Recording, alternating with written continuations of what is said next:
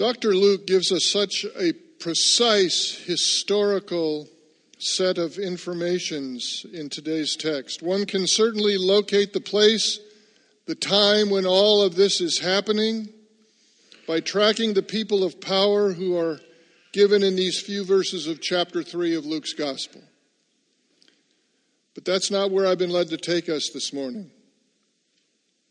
Dr. Luke also gives us a powerful metaphor of preparation written hundreds of years earlier by the prophet Isaiah. I have preached that metaphor on a few occasions as it imagines for us the extent of preparation God desires for people to know his Son, the Messiah, who he sent in Jesus. I will give a mention to that metaphor at the end of the message this morning. Today, I want to take a phrase from the sentences written by Dr. Luke in verse 3, where he describes succinctly what John's baptism is all about. Luke says that John is preaching, and I would add practicing, a baptism of repentance for the forgiveness of sins. I want to drill down into that with you this morning as we prepare for both the birth of the Christ in Bethlehem and for the birth and perhaps the rebirth or growth of his birth in our lives in profound and practical ways today. John's baptism was meant for people to find peace with God personally. Today's message is about finding the beginnings of that peace. Pray with me if you would. Holy Father, speak to us.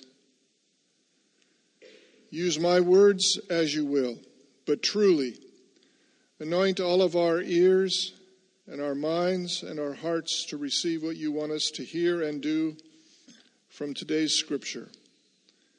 We pray this in the name of Jesus, your Son, the Christ. Amen. So we jump right in to John's baptism. John's baptism was an immersion. Every part of the person was to be immersed, and this is no easy task in Israel, believe me. Israel is an arid land. It is a land short on water. As I've said before, it was the size of New Jersey. It is the size of New Jersey, but it has only one river, and it flows only a short way before it goes into the Dead Sea, the River Jordan. And it's not much of a river at all. I think most of us would call it a stream and at times a creek. So the New Testament times were very difficult because there was no water. The rich people had to dig deep wells to get to water and then it was retrieved only by buckets on the end of very, very long ropes. Most people had to travel great distances to get water, and it was always downhill with an empty bucket to the Jordan, all of which, hear me, hear me now, all of which flows below sea level. The Sea of Galilee is over 800 feet below sea level. The Dead Sea is the lowest place on the surface of the earth, over 1,300 feet below sea level. The Jordan flows in that range. You have to go down a long ways to get to the water and then to fill the bucket. To be immersed in water in Israel meant many buckets on long ropes or many miles to get to the Jordan where John was doing his baptizing. So to be immersed in the baptism of John was not a convenient thing. It has become so convenient for us, has it not? Turn on a faucet. We trouble when it's hard to turn it on. We trouble when it doesn't turn off completely. But there it is. We all have it in our homes or our apartments. Wherever we live, wherever we work, we can get to water so easily. It was not the case in Israel. But it was essential that the entire body be immersed in the waters of repentant baptism. Why immersion? Because sin permeates every part of our being. The mouth that will declare God in worship also speaks curses and lies and judgments on others. The ears that listen to the scriptures being read and may nod or bow or praise also listen to the godless programs on television and the internet which feed mind with shameful thoughts and images. The eyes that gaze upon God's beautiful creation also feed the heart with all manner of lust and greed. The hands that can mend and embrace also act in violence toward others and in defiance of God's commands. The feet that bring us to worship also carry us to places of darkness where secret sins are practiced. If I'm going to be prepared for the coming of the Lord, I must recognize that my whole being, my whole body participates in sin. And to come to peace with God and within myself, my whole body needs to be immersed in this baptism of John, this baptism of repentance for the forgiveness of sins. If you don't sense that in a deep way,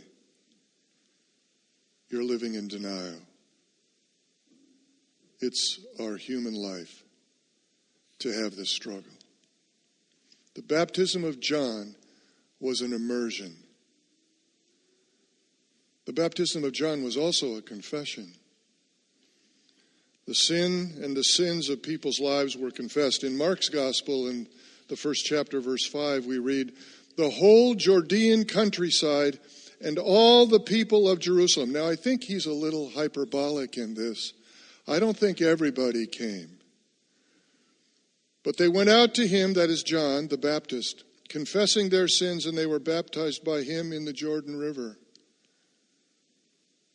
There is little that is more frightening than to confess the reality of one's failures, one's disobedience, one's sins. Several decades ago, a Kansas man named Al Johnson came to faith in Jesus Christ. What made his story remarkable was not so much his conversion, though that is a remarkable thing that God does in our lives, but the fact that as a result of his newfound faith in Christ, he confessed to a bank robbery he had participated in when he was 19 years old. Because the statute of limitations in the case had run out, he could not be prosecuted for the offense. But he felt that now, knowing Christ, he needed to come clean with his past. And so he confessed the robbery and he made amends.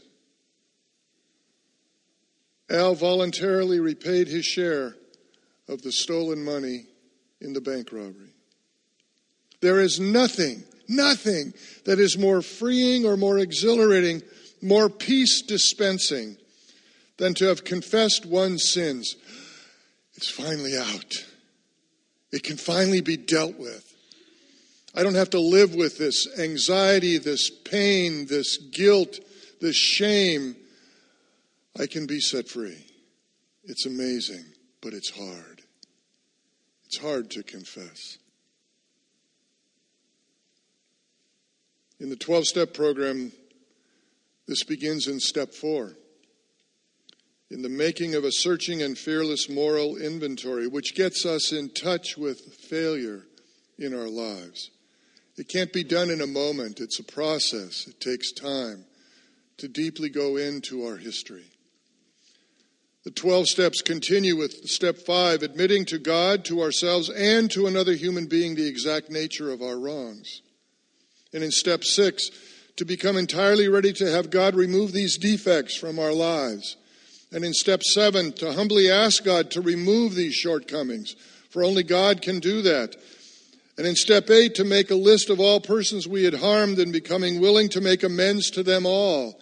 And in step nine, making direct amends to such people wherever possible, except when to do so would injure them or others. Six of the 12 steps of the 12 step program are about the baptism of John about the confession, repentance, and amend making of wrongs we have done.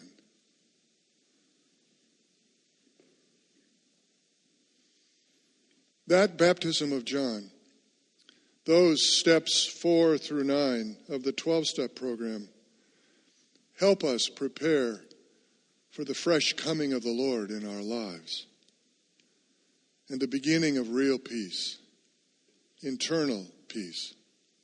The baptism of John was an immersion. The baptism of John was a confession.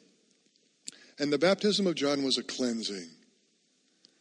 Sins were washed away because you didn't get into a pool like we have a couple of pools. We have an interesting dry pool and a wet pool. I won't get into that. But we have water that's pretty stationary. You get into the Jordan, the water's moving. It's meant to carry those sins away. And it deposits them in the Dead Sea where nothing grows. Forgiveness was granted and it was celebrated, and the Lord was now anticipated, preparing the way, making rough ways smooth again. Some of you may remember Terry Anderson. This was during the Carter administration in our country. He was a journalist. He was held as hostage in Lebanon for 2,454 days. Very few people knew at the time that he'd been raised in the Catholic Church but he had not been a practicing Catholic for many years. A Bible was given to him early in his captivity, and he later wrote that it came to him as a gift from heaven. He began to read, and he pondered it, and he pondered his life in the reading of it. He began a litany of confession in his mind. He confessed that he had hurt his first wife and daughter, that he'd been a very arrogant person, he wasn't sure, in fact, he was more sure than not sure that people didn't like him very much. He wasn't sure he liked himself very much. Over a year into his captivity, he became aware that he was not alone. There were other hostages who were in cells separate from him, but in the same area of the confinement. One was a priest, Father Lawrence Jenco. He asked his captors, after discovering this, if he could see the priest. I'm a Catholic, he said. I want to make a confession. My friends, our Catholic brothers and sisters have something right in the confessional. Confessing our sins is absolutely necessary to rid our lives of those things as memory and as practice. His wish was granted. Father Jenco came into his cell. Anderson said he hardly knew where to begin. It had been 25 years since he'd made his last confession. Oh, when's the last time we made our last confessions? Father Jenco was encouraging, and Anderson began reciting to this priest the sins he had been reflecting upon. There was much to confess, and he gives a list. I will not go through it. But he confessed. He owned up to his behaviors or failures to act. He found it a very emotional experience, wouldn't we all? When he finished, both he and Father Jenco were in tears in the cell. Father Jenco then laid his right hand upon Anderson's head and did what God does. He said, in the name of a gentle, loving God, you are forgiven. Hallelujah. Isn't it great?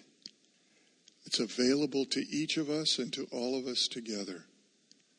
But if we don't own up, if we don't confess, we're hanging on to it and not letting it go to God who forgives it. Self reflection had grown within Terry out of the darkness of his hostage encounter. It was time to face the light. It was time in his life to make a turn. His confession led him to forgiveness, and forgiveness led him to a change of life. That leads to the next point. The baptism of John was an immersion. The baptism of John was a confession. The baptism of John was a cleansing. The baptism of John was life changing. The sins were not to be repeated, life was to change. They were washed away. Repentance meant a new direction for life.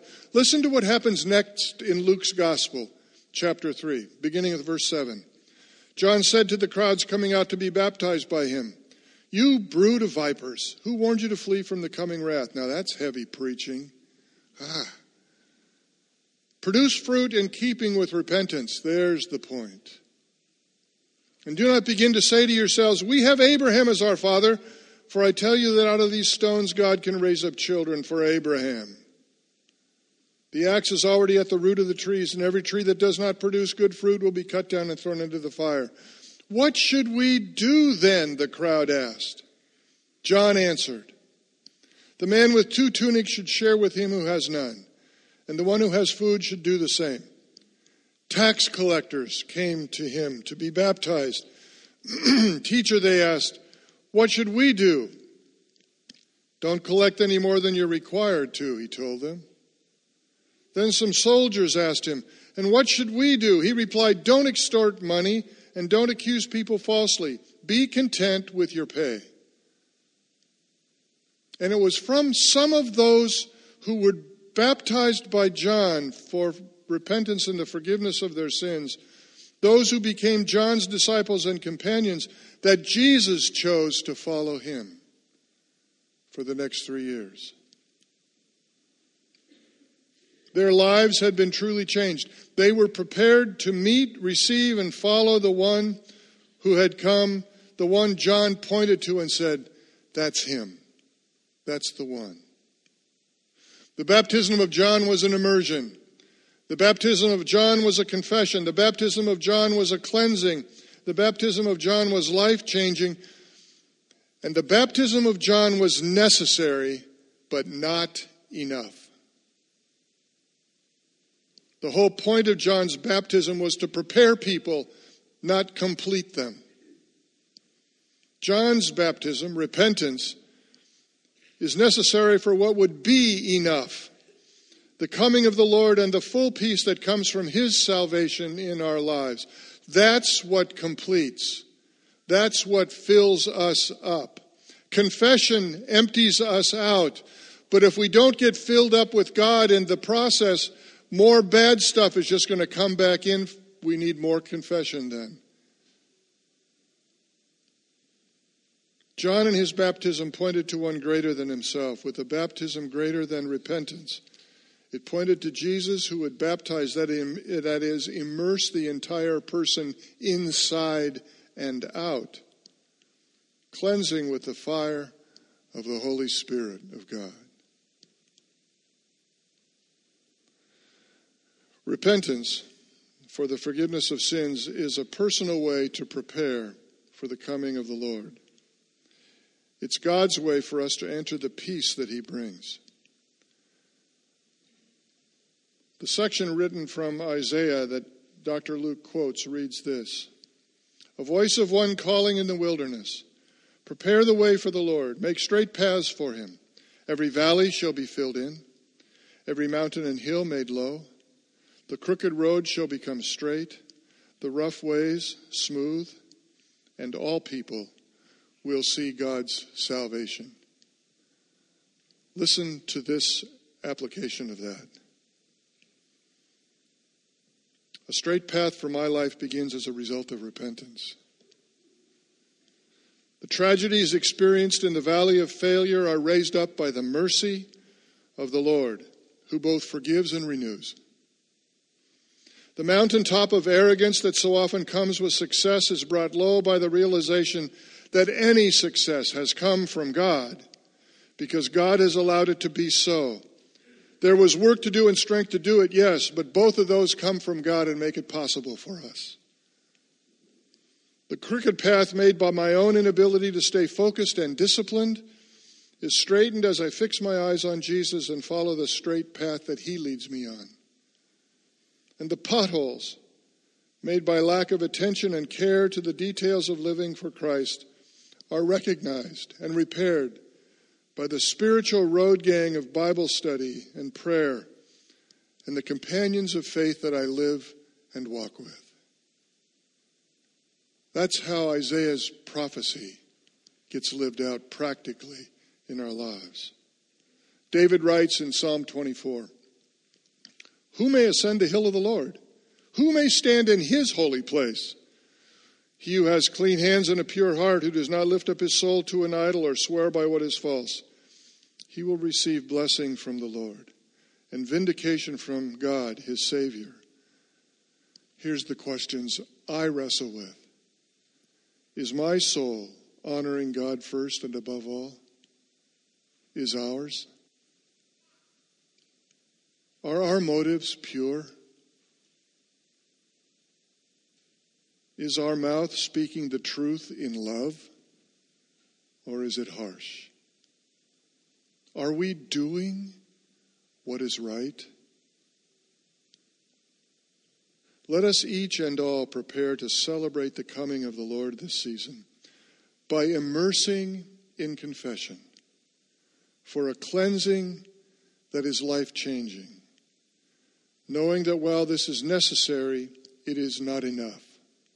We still need to be filled up with the Son of God by the Holy Spirit in order to find purpose and peace, which He came to bring. This, my friends, is the good news. May we by it become good news in our world, for those we're close to, and for those we meet and work with and go to class with, inspiring them to follow Jesus, the Waymaker. Let us pray. Father, thank you for the baptism of John. May it be our baptism as well to prepare for Jesus' fresh coming in our lives. May the peace of Jesus overwhelm the annoyances and distractions of life and help us to be the peacemakers he desires. In his name, amen.